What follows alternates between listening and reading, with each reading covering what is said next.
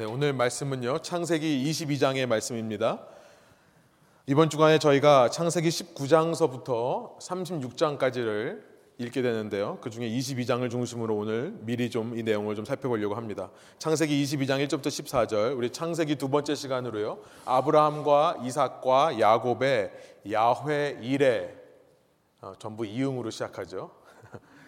성령 충만해서 이응으로 이렇게 이름을 지었습니다. 이런 제목으로 우리가 함께 하나님 말씀을 읽겠습니다. 좀 길지만 저 여러분이 한 절씩 번갈아가면서 읽고 마지막 절 함께 읽겠습니다. 22장 1절부터 14절까지 읽습니다. 제가 먼저 1절 읽겠습니다. 그 일 후에 하나님이 아브라함을 시험하시려고 그를 부르시되 아브라함아 하시니 그가 이르되 내가 여기 있나이다.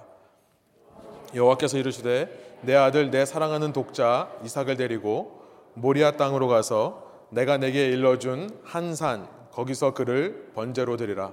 아브라함이 아침에 일찍 일어나 나귀의 안장을 지우고 두 종과 그의 아들 이삭을 데리고 번제에 쓸 나무를 쪼개어 가지고 떠나 하나님이 자기에게 일러 주신 곳으로 가더니 제 3일에 아브라함이 눈을 들어 그곳을 멀리 바라본지라 이에 아브라함이 종들에게 이르되 너희는 나귀와 함께 여기서 기다리라 내가 아이와 함께 저기 가서 예배하고 우리가 너희에게로 돌아오리라 하고 아브라함이 이에 번제나무를 가져다가 그의 아들 이삭에게 지우고 자기는 불과 칼을 손에 들고 두 사람이 동행하더니 이삭이 그 아버지 아브라함에게 말하여 이르되 내 아버지여 하니 그가 이르되 내 아들아 내가 여기 있노라. 이삭이 이르되 불과 나무는 있거니와 번제할 어린 양은 어디 있나이까?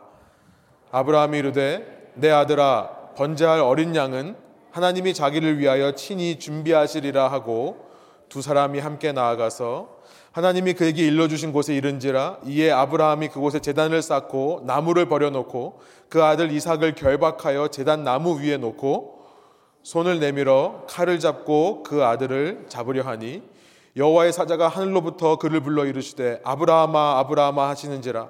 아브라함이 이르되 내가 여기 있나이다 하매 사자가 이르시되 그 아이에게 내 손을 대지 말라.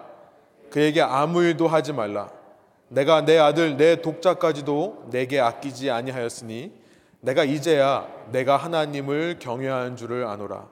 아브라함이 눈을 들어 살펴본즉 한 순양이 뒤에 있는데 풀이 수풀에 걸려 있는지라. 아브라함이 가서 그 순양을 가져다가 아들을 대신하여 번제로 드렸더라. 함께 있습니다. 아브라함이 그 땅 이름을 여호와 이레라 하였으므로 오늘날까지 사람들이 이르기를 여호와의 산에서 준비되리라 하더라. 아멘. 함께 앉으셔서 말씀 나누겠습니다.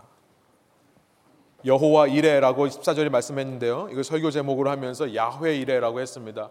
말씀드렸지만 여호와라는 이름보다 야훼라고 하는 것이 원어에 더 가깝기 때문에 저희 교회에서는 야훼라고 합니다. 새해가 밝았습니다. 한 해 동안 우리 교우님들의 가정에 위로부터 부어지는 은혜와 평안이 가득하시기를 간절히 소원합니다. 목회자로서 참 보람되는 것은 뭐냐면 성도님들께 하나님의 여러분들을 향한 성도님들을 향한 뜻을 알려줄 때가 목회자로서 가장 보람된 순간인 것 같습니다. 예레미야서 29장 11절의 말씀 올 한 해 여러분 마음속에 새기시고 기억하시라고 말씀해 드립니다. 주부에 있습니다만 하나님의 여러분을 향한 뜻은요. 재앙이 아니라 평안이다. 미래에 희망을 주는 것이다. 미래와 희망을 주는 것이다라고 예레미야 29장 11절이 말씀하십니다. 또 데살로니가 전서 5장 16절부터 18절에 보니까 항상 기뻐하는 삶을 사는 것이 하나님의 뜻이고요. 범사에 기도하며 모든 일에 감사가 넘치는 삶이야말로 하나님께서 그리스도 예수 안에서 여러분을 향하신 하나님의 뜻이라고 말씀하십니다. 이런 한 해의 삶이 되기를 간절히 소원합니다. 그리고 이런 한 해의 삶이 되시도록 그 비결을 말씀드리는 것이 저의 임무고 저의 타스크고 저의 소명이다. 저의 콜링이라고 저는 생각합니다. 그리고 이런 비결은요. 이런 삶의 비결은 저 같은 목회자들만이 알려 드릴 수 있다. 라는 데서 저는 제가 이 목회가 참 어렵지만 그러나 제 나름대로 참 보람을 어, 느끼면서 섬기고 있습니다. 그래서 말씀드리고 싶은 것은요. 여러분 오늘 잘 오셨다는 것을 말씀드리고 싶습니다. 우리 옆 사람하고 좀 인사하실까요? 여러분 잘 오셨습니다. 한번 좀 인사하실까요? 네, 잘 오셨습니다. 뭘 알려주려고 그러나 날이면 날마다 오는 게 아닙니다. 제가 오늘 그 삶의 비결을 말씀드리려고 합니다. 한 해를 시작하시면서 첫 예배 자리로 오신 여러분, 여러분께서 만일 평안한 삶의 비결, 미래와 희망이 있는 삶의 비결, 항상 기뻐하고 항상 감사하는 삶의 비결을 알고 싶다면 제가 맨입에 말씀드리겠습니다. 그것은 뭐냐면요. 바로 믿음이라는 겁니다. 좀 허무하신가요? 아니죠. 예, 여러분이 크게 아멘은 안 하셔도 앞에서 이렇게 보면요. 중간중간에 이렇게 입을 뻥긋뻥긋 하시면서 아멘 하시는 게 보여요. 근데 소리 내셔서 하셔도 됩니다. 옆에 주위 사람들도 좀 더 힘을 내서 할 수 있으니까요. 예, 아멘 하셔도 되겠습니다.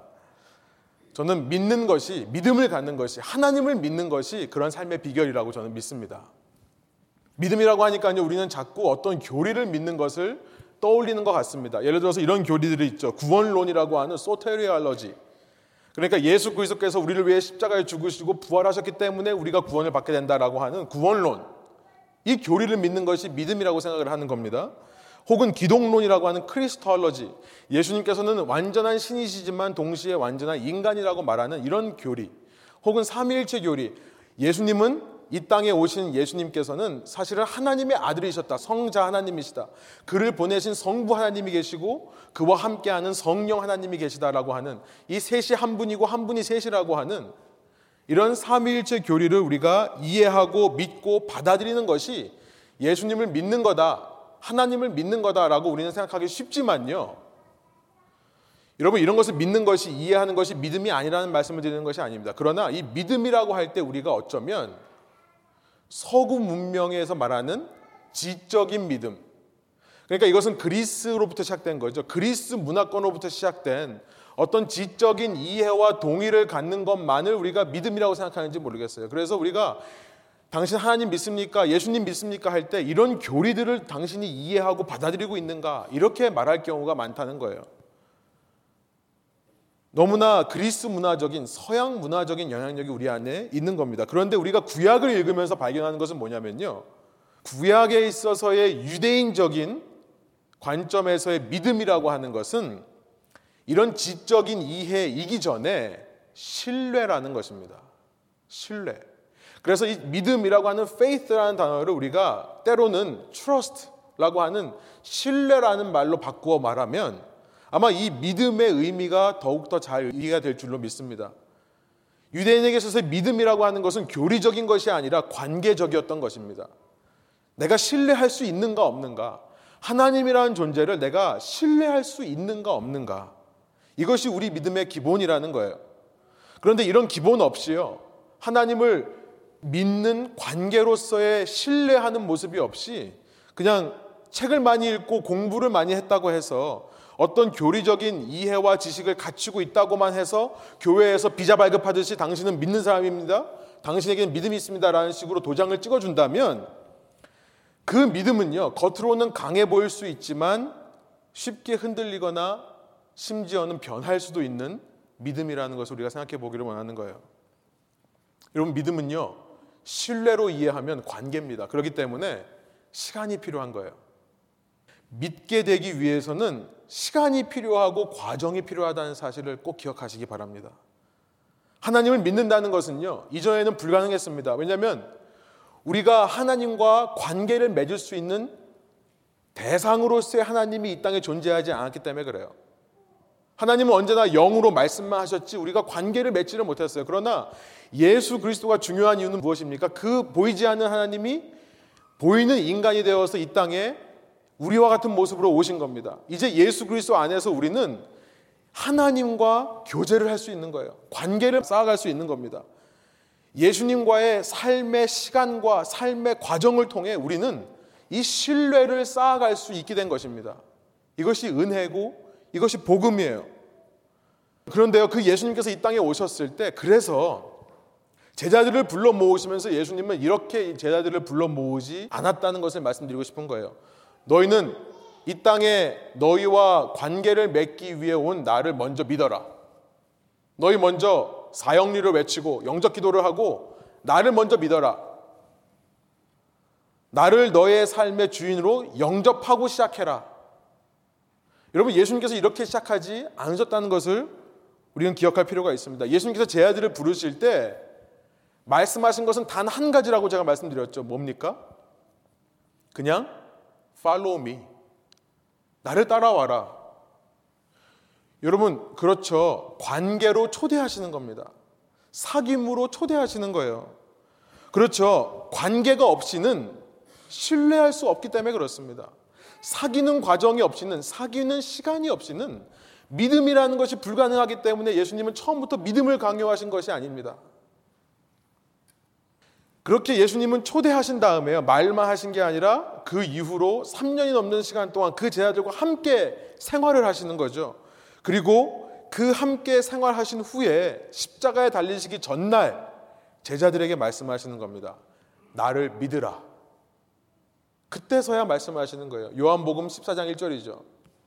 너희는 마음에 근심하지 말라. 하나님을 믿으니 또 나를 믿으라라고 말씀하시는 거예요. 물론 성경을 읽다 보면요. 신약 성경, 특별히 사도행전을 읽다 보면 예를 들어서 16장 31절 같은 경우에 여러분 나중에 집에 가셔서 살펴보시기 바랍니다. 사도행전 16장 31절 같은 경우에 이러한 시간과 과정 없이 어떤 초자연적인 성령의 개입으로 한 사람이 믿음을 갖게 되는 경우도 분명히 있습니다. 그런 경우가 없다는 것은 아니에요. 그런데 그렇게 초자연적으로 일순간에 믿음이 든 사람이라 할지라도 그 이후에 그 예수님과 자기가 만난 예수님과 시간과 과정을 함께 하는 것은 반드시 필요한 겁니다. 신약이라고 하는 것은 구약이라고 하는 파운데이션 위에 지어진 집과 같습니다. 어떤 경우에도 믿음이라고 하는 것은 신뢰라고 하는 관계 위에서 굳게 세워지는 법입니다. 여기서 잠깐요. 오늘 오신 여러분들 중에 혹시 아직 나는 믿음이 없는 것 같다 라고 생각하시는 분들이 있다면 여러분 예수님을 따르는 데 있어서 믿음은 조건이 되지 않는다는 사실을 기억하시기 원합니다. 괜찮으세요? 좀 충격받지 않으세요? 예수님을 따르는 데 있어서 믿음은 조건이 되지 않는다. 신앙생활 열심히 해오신 분들은 이 말이 충격으로 들릴 수도 있지만 저는 복음서에 나타난 예수님의 모습과 말씀과 행적의 근거에서 말씀드리는 겁니다. 믿음이라고 하는 것은 예수님을 따르는 데 있어서 조건이 아니라 그 따름의 결과입니다. 그 예수님을 따를 때 반드시 따라오게 되는 결과예요. 제자들이 예수님을 따랐을 때요. 믿고 따랐습니까? 물론 나름대로 그들은 믿음이 있었습니다. 이분이 위대한 선생이고 위대한 스승이고 좋은 분이라고 하는 믿음이 있었어요. 그런데 그들은 예수 그리스도의 십자가 앞에서 전부 도망했습니다. 예수님의 십자가를 믿지를 못했어요. 이들이 믿음을 갖게 된 것은 언제입니까? 예수님께서 부활하셔서 그들을 만나 주신 이후부터 여러분 교회가 시작된 겁니다. 부활하신 예수님을 만나서부터 믿음이 갖게 된 거예요. 여러분 그렇게 여러분 가운데 내가 예수님은 좋은 분이라는 것은 인정할 수 있어요. 내가 교회 다니는 사람 그나마 괜찮다고 하는 것은 인정할 수 있지만 예수님을 믿으라고? 나 잘 못 믿겠는데요.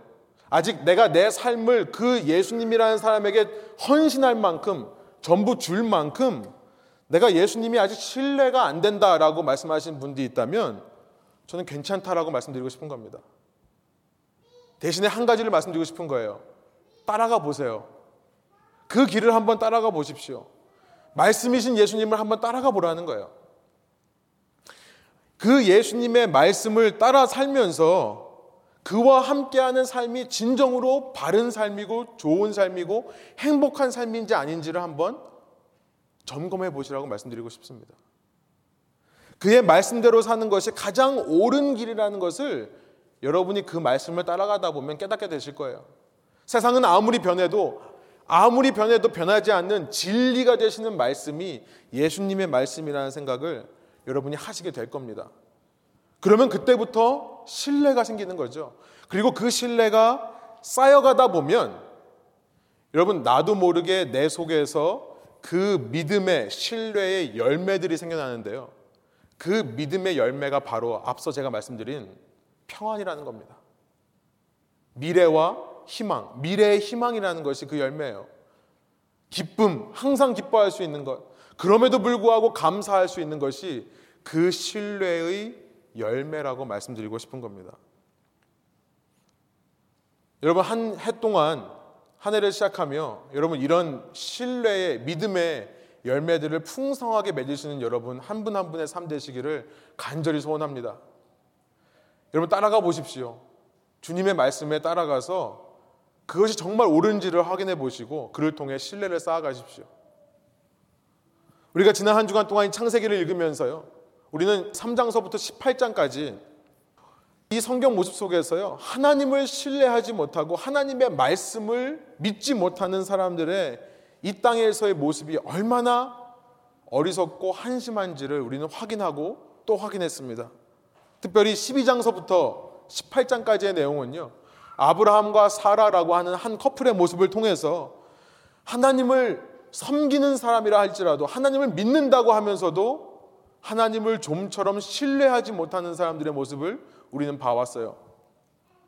하나님께서는 아브라함이라는 한 사람에게 나타나셔서요. 그에게 약속을 주십니다. 내가 너로 하여금 많은 사람들의 아버지가 되게 하고 복의 근원이 되게 할 거다.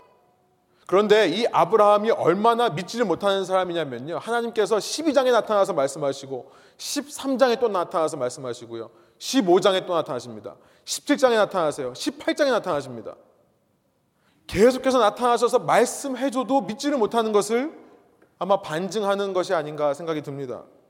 아브라함은요, 창세기 15장 6절에서 그런 하나님의 말씀을 믿었다. 그 말씀을 하나님께서 의롭게 여기셨다라고 했는데도 불구하고요. 바로 다음 장인 16장에 가보면 우리가 읽어본 대로요. 10년 동안 하나님께서 아무런 응답이 없자 어떻게 합니까?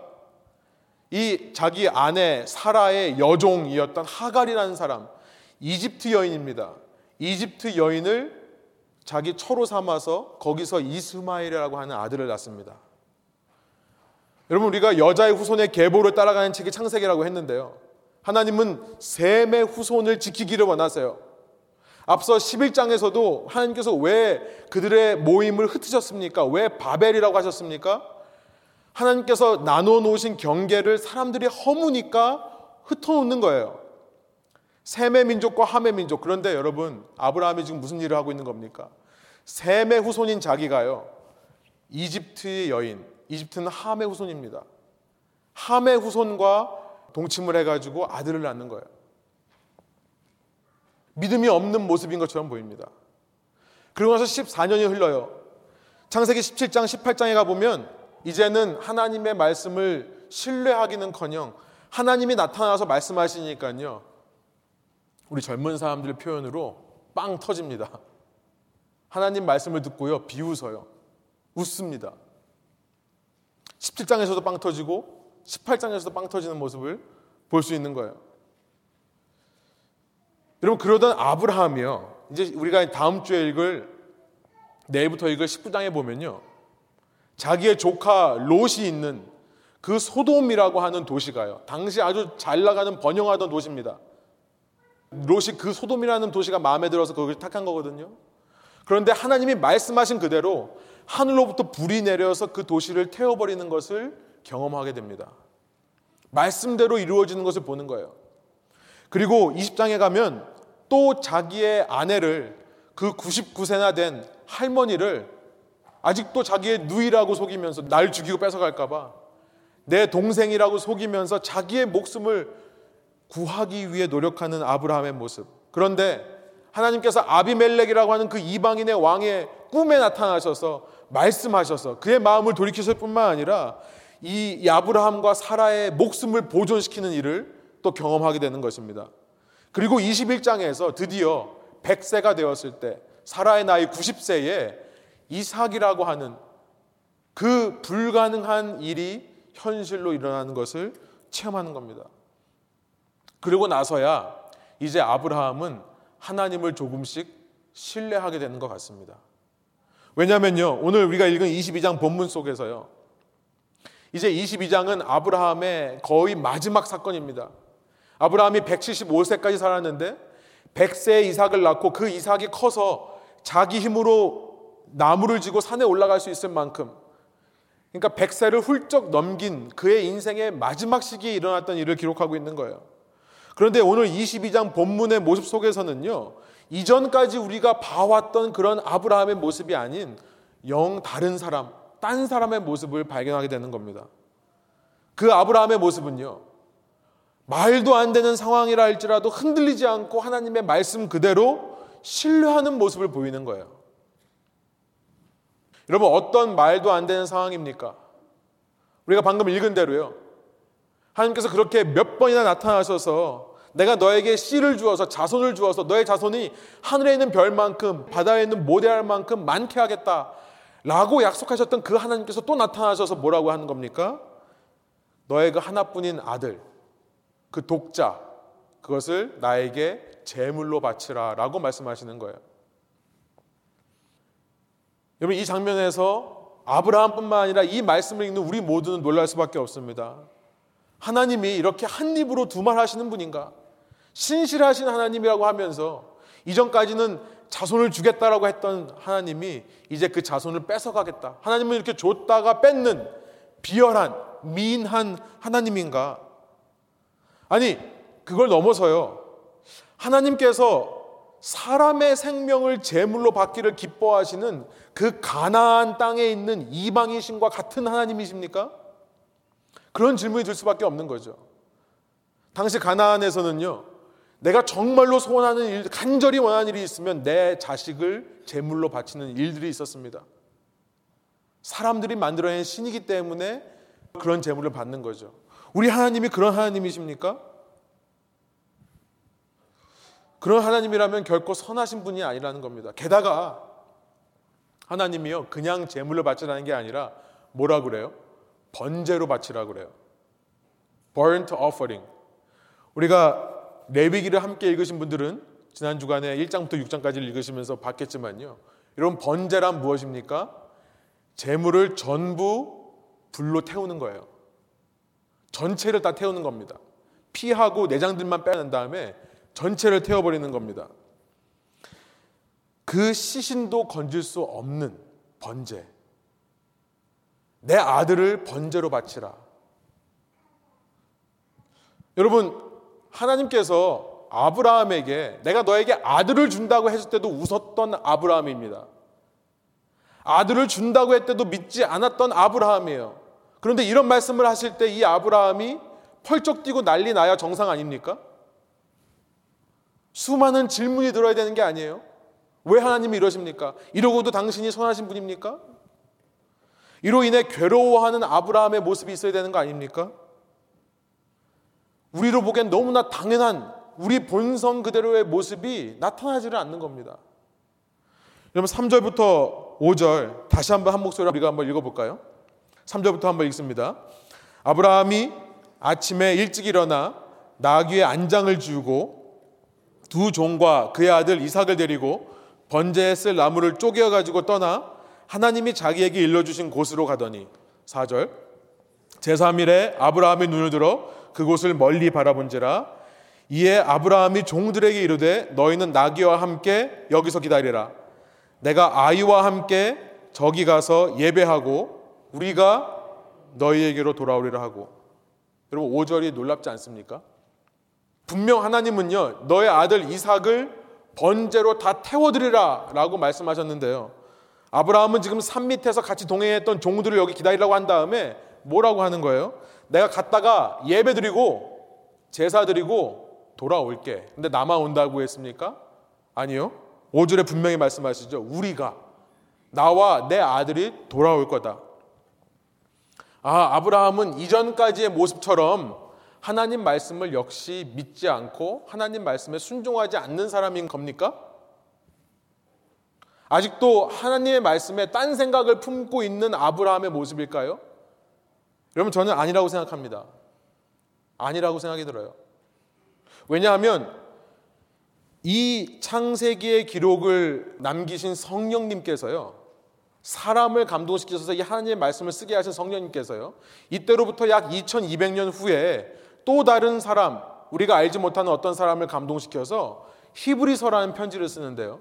그 히브리서 11장에 이렇게 말씀하기 때문에 그렇습니다. 제가 세 번역을 읽을 테니까 한번 보세요.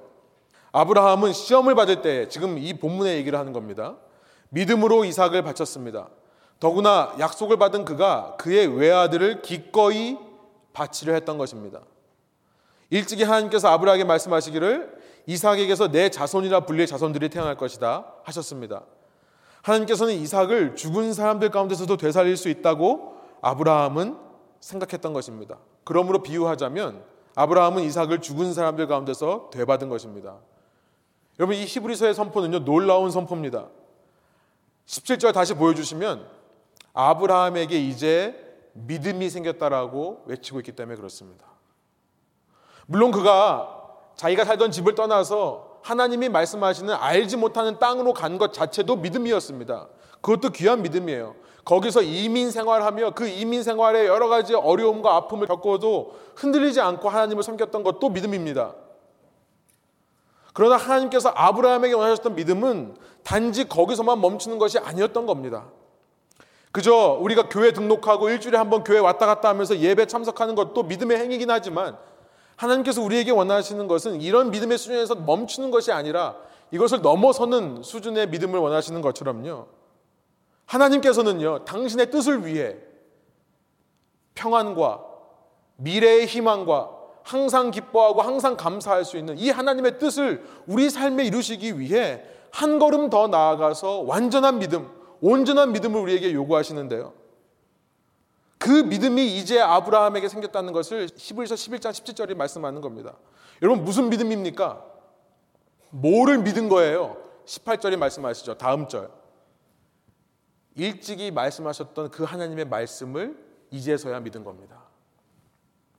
12장에서 13장에서 창세기 12장, 13장, 15장, 17장, 18장에서 반복해서 말씀하셨던 그 말씀. 이삭을 통해 이스마엘이 아니라 이삭을 통해 네 자손이 번성하고 많아질 거다. 말씀하셨던 그 말씀을 이제서야 신뢰하게 됐다는 겁니다. 내가 죽이더라도 내가 그 말씀을 믿고요. 이제 19절 보면요. 내가 죽이더라도 내가 이 아이의 모든 살과 뼈를 불로 태워서 가루로 만들다 할지라도 무에서 유를 창조하신 전능하신 창조주 하나님께서 그를 다시 살려낼 거다라고 믿었다는 겁니다. 그 말씀 때문에. 여러분, 이제 하나님의 말씀을 이토록 신뢰하는 아브라함으로 성장한 겁니다. 그 말씀을 그렇게 믿었기 때문에 내가 죽인다 할지라도 살리실 거다. 여러분, 그렇게 연약하고 실수 많던 아브라함이요. 그렇게 하나님의 말씀을 비웃고 하나님의 말씀을 가볍게 여기던 아브라함이 어떻게 이렇게 된 걸까요? 실은요, 우리가 한 해를 시작하면서 우리 마음 깊은 곳에 있는 우리의 기도 제목이 바로 그거 아닙니까? 우리가 이 땅을 살면서 올 한 해 우리는 새해 복 많이 받으세요라는 말을 하면서 우리가 이 땅에서 더 많은 것을 얻기를 원하고요. 건강을 바라고요. 수많은 사람들이 나를 좋아해 주길 바라고 그 사람들의 인정을 원합니다. 그러나 우리 마음 깊은 곳에 있는 진정한 우리의 기도 제목은 바로 그거 아닙니까? 평안한 거죠. 평안한 겁니다. 나의 모든 걱정과 근심을 잠재울 수 있는 평안이 내 속에 있었으면 하는 것이 우리의 깊은 마음 속에 있는 소망인 겁니다. 미래라는 단어를 생각할 때 우리는 초조하고 조급해지고 불안해지지만 그러나 그 미래라는 단어가 나에게 참 희망이 되었으면 좋겠다. 내 미래에 희망이 있었으면 좋겠다. 우리는 그것을 원하지 않습니까? 기쁘고 싶은 겁니다. 기쁘고 싶은 거예요. 여러분 성경에서 말하는 기쁨이란 pleasure, 재미가 아닙니다. 우리가 쇼 프로그램 보면서 웃긴 영화나 웃긴 영상들을 보면서 슬그머니 미소 짓는 그런 것이 기쁨이 아닙니다. 성경에서 말하는 기쁨이란요, 뿌리 깊은 만족입니다. 뿌리 깊은 만족이에요. 기쁨이란 진정한 내 삶의 의미를 되찾는 보람이 바로 기쁨입니다. 그래서 우리의 삶에 때로 힘들고 어렵고 슬픈 일이 있다 할지라도 우리가 기뻐할 수 있는 이유가 거기 있습니다. 그래도 나는 만족할 수 있기 때문에 그래요. 내게 남아있는 것으로 만족하겠다. 여러분 하박국 3장 17절부터 18절에 하박국 선지자의 외침을 기억하시기 바랍니다. 무화과 나무가 마르고요. 포도나무에 열매가 없고요. 외양간에 소출이 없고요. 내 삶에 감사할 수 있는 기뻐할 수 있는 환경 없을지라도 나는 여호와로 말미암아 기뻐하리로다. 여러분 이런 기쁨 우리가 원하는 거 아닙니까? 진정으로 원하는 것. 그리고 이런 기쁨이 있을 때 그것은 감사로 연결되는 거죠. 모든 일에 감사할 수만 있다면 얼마나 좋을까? 여러분 우리는 이런 내면의 갈급함이 있는 존재이기 때문에요. 이런 아브라함의 모습을 이 본문에서 보고요. 우리는 닮고 싶은 생각이 드는 겁니다. 어떻게 하다가 아브라함이 이런 사람이 되었을까? 원래 이런 사람이 아니었는데 그 삶의 비결이 궁금해지는 거죠. 그리고 그 삶의 비결을 믿음이라고 하는 것을 찾는 겁니다. 어쩌다가 이 사람이 이런 깊은 믿음, 굳건한 믿음을 가지게 되었을까? 여러분 그래서 말씀의 나머지 부분에 제가 그 비결에 대해서 두 가지를 말씀드리고 설교를 마치려고 합니다. 첫 번째, 아브라함이 이토록 믿음의 경지, 그래서 그 믿음으로 말미암아 믿음의 열매를 이룰 수 있는 경지에까지 올라가게 된 것이 무엇 때문이냐면요. 시험 때문이더라라는 겁니다. 시험 때문이더라. 우리 1절의 말씀을 다시 한번 읽겠습니다. 한 목소리 읽습니다. 그일 후에 하나님이 아브라함을 시험하시려고 그를 부르시되 아브라함아 하시니 그가 이르되 내가 여기 있나이다. 사실은 1절은 이렇게 시작했던 거예요. 여러분 전에도 말씀드린 적이 있습니다만 우리는 공부하면서 하도 스트레스를 받아가지고요. 이 시험이라고 하는 단어만 보면 상처를 받습니다. 그렇죠? 시험이라는 단어 앞에 자꾸 주눅이 드는 이유가 있습니다. 그것은 뭐냐면 우리 인생의 수많은 테스트, 시험들을 통해 우리는 우리가 얼마나 나약하고 모자란 존재인지를 공개적으로, 객관적으로 확인하며 살아왔기 때문에 그렇습니다. 세상 교육이 악해서 그렇다고 생각합니다. 네, 그리고 세상 교육이 악해서 그렇다고 말하는 사람들은 보통 공부 못하는 사람들이에요. 실은요, 우리가 공부를 못해서 그런 거지 교육제도가 악해서 그런 건 아닙니다. 그렇죠? 사실 시험제도 자체가 문제가 있는 것은 아닙니다. 시험이라고 하는 것은 좋은 교육의 tool이에요. 시험이 없으면요. 어, 신학교에서도 가끔 보면 이 시험 보지 않고 강의만 듣는 분들이 있는데요. 시험 보지 않고 강의만 듣는 어딧 하는 분들은 확실히 소화력이 떨어집니다. 근데 시험이 있기 때문에 긴장하고 교수님의 강의를 듣는 사람들은 사실 더 많이 배워요. 좋은 툴입니다. 또 이 학생들의 본성이 뭡니까? 학생들의 본성은 항상 자기가 해야 할 일과 거꾸로 가죠. 학생들의 본성은 노는 겁니다.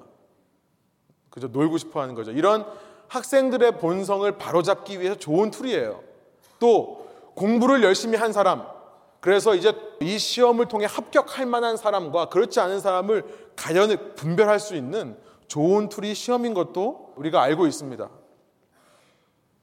그런데 그렇기 때문에 우리가 상처를 받는 거죠. 공부를 안 해서 합격이 될 만한 사람이 안 되다 보니까 상처를 받는 거죠. 여러분 그러나 시험의 본래 목적은요. 단순히 떨어뜨리는 것이 목적이 아니라 실은 통과시키는 것이 목적입니다. 모든 테스트는요. fail 하라고 하는 것이 아니라 물론 저도 공부를 꽤 오래 했습니다만 공부하다 보니까 세상 선생님들 중에 정말 일부러 사람들 떨어뜨리려고 시험 문제 내시는 분들도 있더라고요. 세상 교육이 악해서 그런 겁니다. 그런데 시험이라고 하는 것은 fail이 목적이 아니라 패스가 목적이라는 것을 기억하시기 바랍니다. 특별히 하나님이라는 단어와 시험이라는 단어가 함께 사용된다면 여러분 꼭 기억하십시오. 하나님이 주시는 시험은요, 100% 떨어뜨리려는 것이 아니라 통과시키려고 주시는 줄로 믿습니다. 통과시키려고 주시는 거예요. 지난 시간 제가 고린도전서 10장 13절의 말씀을 읽어드렸습니다만 지난주 주보를 킵하신 분들은 있겠죠. 고린도전서 10장 13절 제가 다시 한번 세 번역으로 읽어드립니다. 여러분은 사람이 흔히 겪는 시련 밖에 다른 시련을 당한 적이 없습니다. 여러분이 당한 시험은 누구나 다 겪는 거라는 거예요. 하나님은 신실하십니다. 여러분이 감당할 수 있는 능력 이상으로 시험 당하는 것을 허락하지 않으십니다. 하나님께서는 시련과 함께 그것을 벗어날 길도 마련해 주셔서 여러분이 그 시련을 견디어낼 수 있게 해주십니다. 하나님의 목적은요, 시험을 통과하게끔 도우시는 것이 목적이라는 겁니다.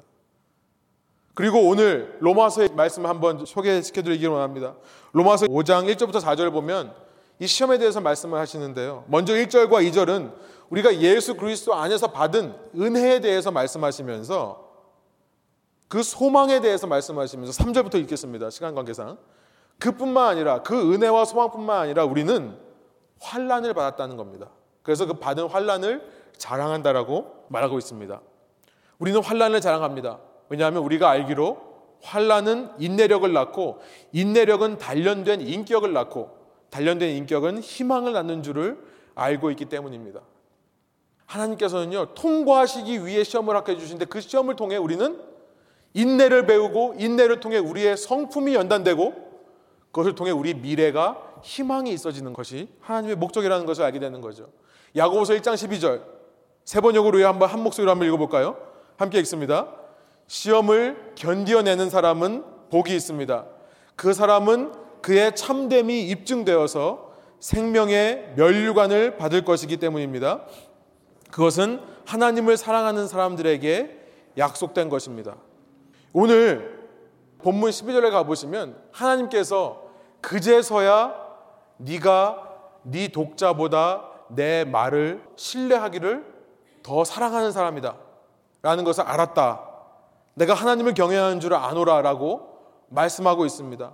하나님께서는 이미 아브라함의 믿음이 어떤지를 알고 계셨습니다. 그런데 하나님께서 시험을 패스한 그에게 선포해 주시는 거예요. 야고보서 1장 12절 말씀이 뭡니까? 시험을 견뎌낸 사람이 이런 복이 있는 겁니다. 이 시험을 통해 프루브가 되는 거예요. 입증되는 겁니다. 우리의 믿음이 확인되는 순간이 되는 거예요. 그래서 하나님께서 사랑하는 사람들에게 시험을 주시는 줄로 믿습니다. 여러분, 아브라함이라는 사람은요, 삶의 여정 속에서 실패가 많았습니다. 여러 가지 어려움과 허물이 많은 사람이었습니다. 그러나 하나님과의 동행하는 삶, 그 시간과 그 과정을 통해 이 믿음이 생겨난 겁니다. 이제는 그 시험을 통과할 수 있는 준비가 되었기 때문에 하나님께서 이 시험을 허락하셨다는 사실입니다. 여러분, 한 해 동안 제가 새해 초부터 이런 말씀 드려서 죄송합니다만 제 개인적인 소망은 여러분 삶에 정말 아무 문제 없고 하시는 일마다 잘 되고요. 자녀들도 승수장구하고요. 경제적으로 풍족하고 아프지 않고 모든 일이 잘 풀리기만을 소원하며 기대합니다. 그러나 혹 올 한 해 여러분 삶에 이런 시험이 나에게 다가오는가? 하나님께서 어려움과 고난을 주신다면 여러분 제일 먼저 한 가지를 기억하십시오. 이 시험은요, 여러분이 이미 감당할 만한 조건이 준비되었기 때문에 허락되시는 하나님의 시험이라는 사실을 기억하시기 원합니다. 그리고 여러분 그 시험을 통과함으로 아브라함의 믿음이 확증되는 겁니다.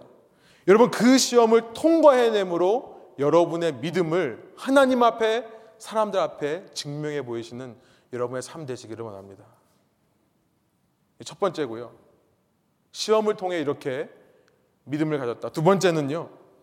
여러분 아브라함이 이런 시험을 통해 깨달은 것이 있습니다. 그것은 뭐냐면 야훼 이레라고 하는 오늘 설교의 제목처럼 야훼 이레라고 하는 하나님의 이름입니다. 우리 13절부터 14절 마지막 함께 한 번 더 한 목소리로 읽어보겠습니다.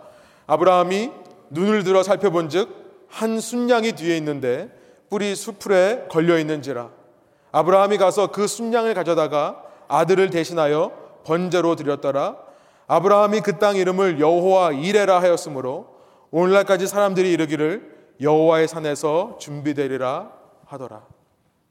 이레라는 말은요, 라아라는 말에서 나온 파생된 말인데요. 보다라는 뜻입니다. 원래는요. 하나님께서 보고 계시다. 하나님께서 우리의 삶을 보고 계실 것이다. 그래서 이레 그런 의미에서 God will provide 우리의 삶의 모든 과정을 우리의 마지막 순간까지 보시고 계시기 때문에 하나님이 보시기에 필요한 것이 있으면 준비시켜 주실 것이다. 그래서 이 이름으로부터 준비하시는 하나님이라는 이름이 나온 겁니다. 하나님께서 내 삶의 모든 순간을 보고 계시다라고 하는 것을 아브라함이 이 사건을 통해 깨달은 겁니다. 그 깨달음이 있을 때 흔들리지 않는 신뢰를 얻게 된 거예요. 믿음을 갖게 된 겁니다. 여러분 상상해 보십시오. 아브라함이 만일 하나님의 말씀에 순종하지 않았다면 어떤 결과가 일어났을까요?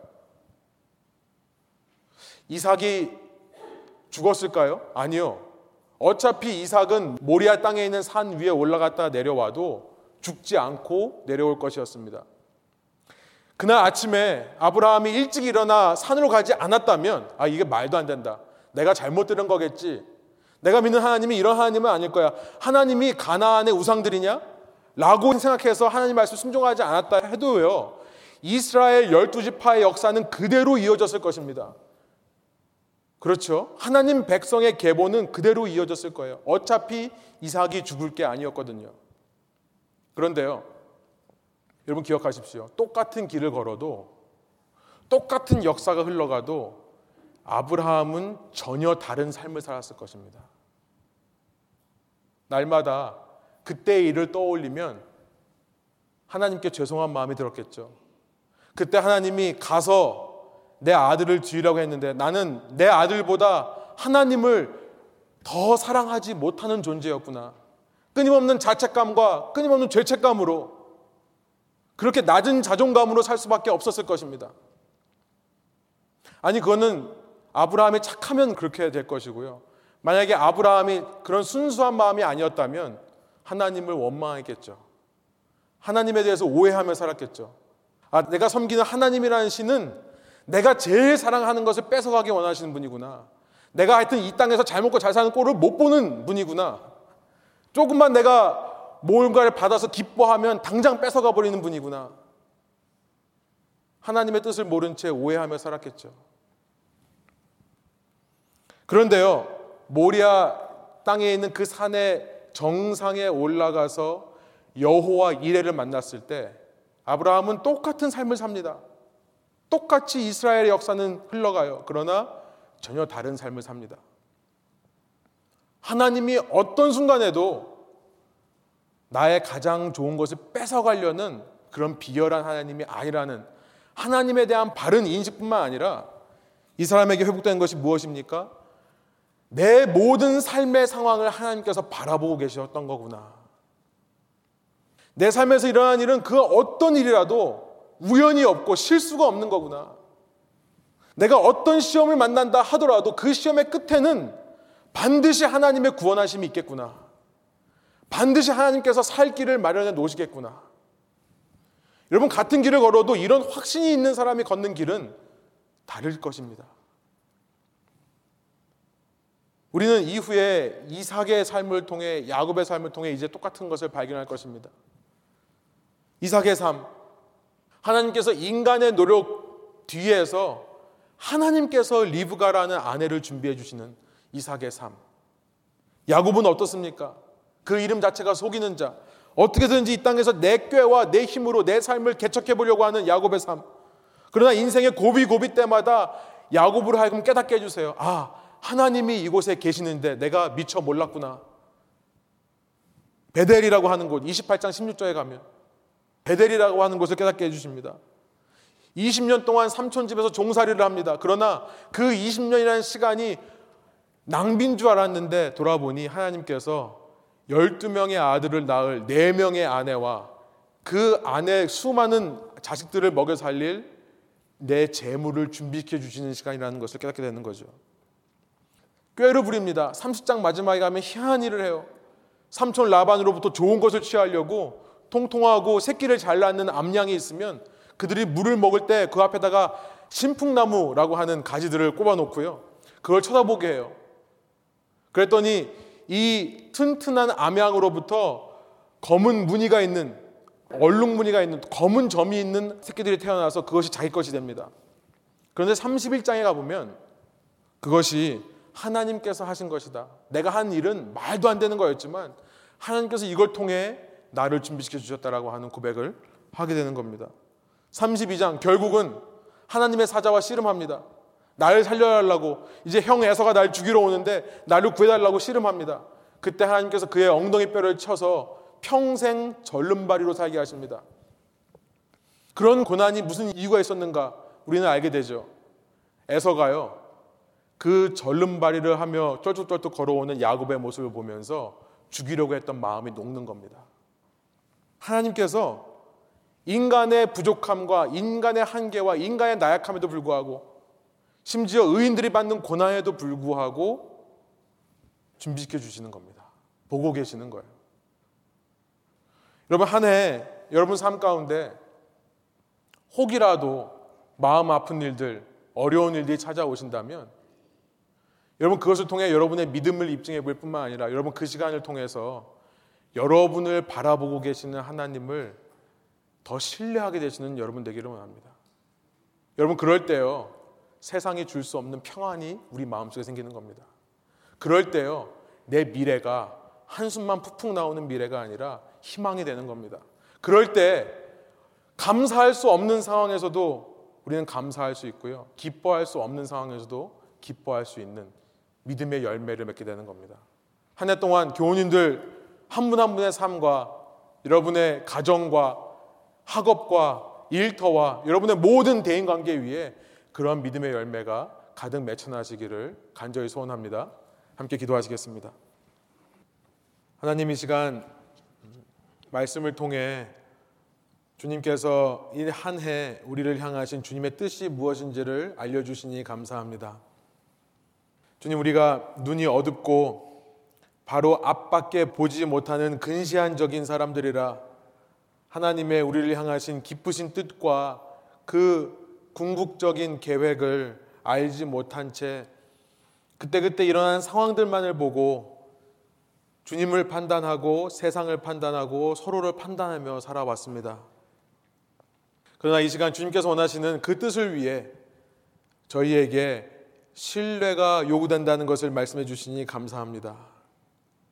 올 한 해 우리가 어떤 시험을 만날지라도 어떤 어려움과 고난이 우리를 닥쳐올지라도 내가 이 고난을 얼마든지 이겨낼 수 있는 준비가 되었기에 하나님께서 허락하셨다는 사실을 우리가 믿고 그것들을 주님을 바라봄으로 하나님의 말씀을 붙잡고 이겨내므로 우리의 신뢰와 믿음을 주님과 사람들에게 보일 수 있는 한 해 우리의 삶 될 수 있도록 인도하여 주옵소서.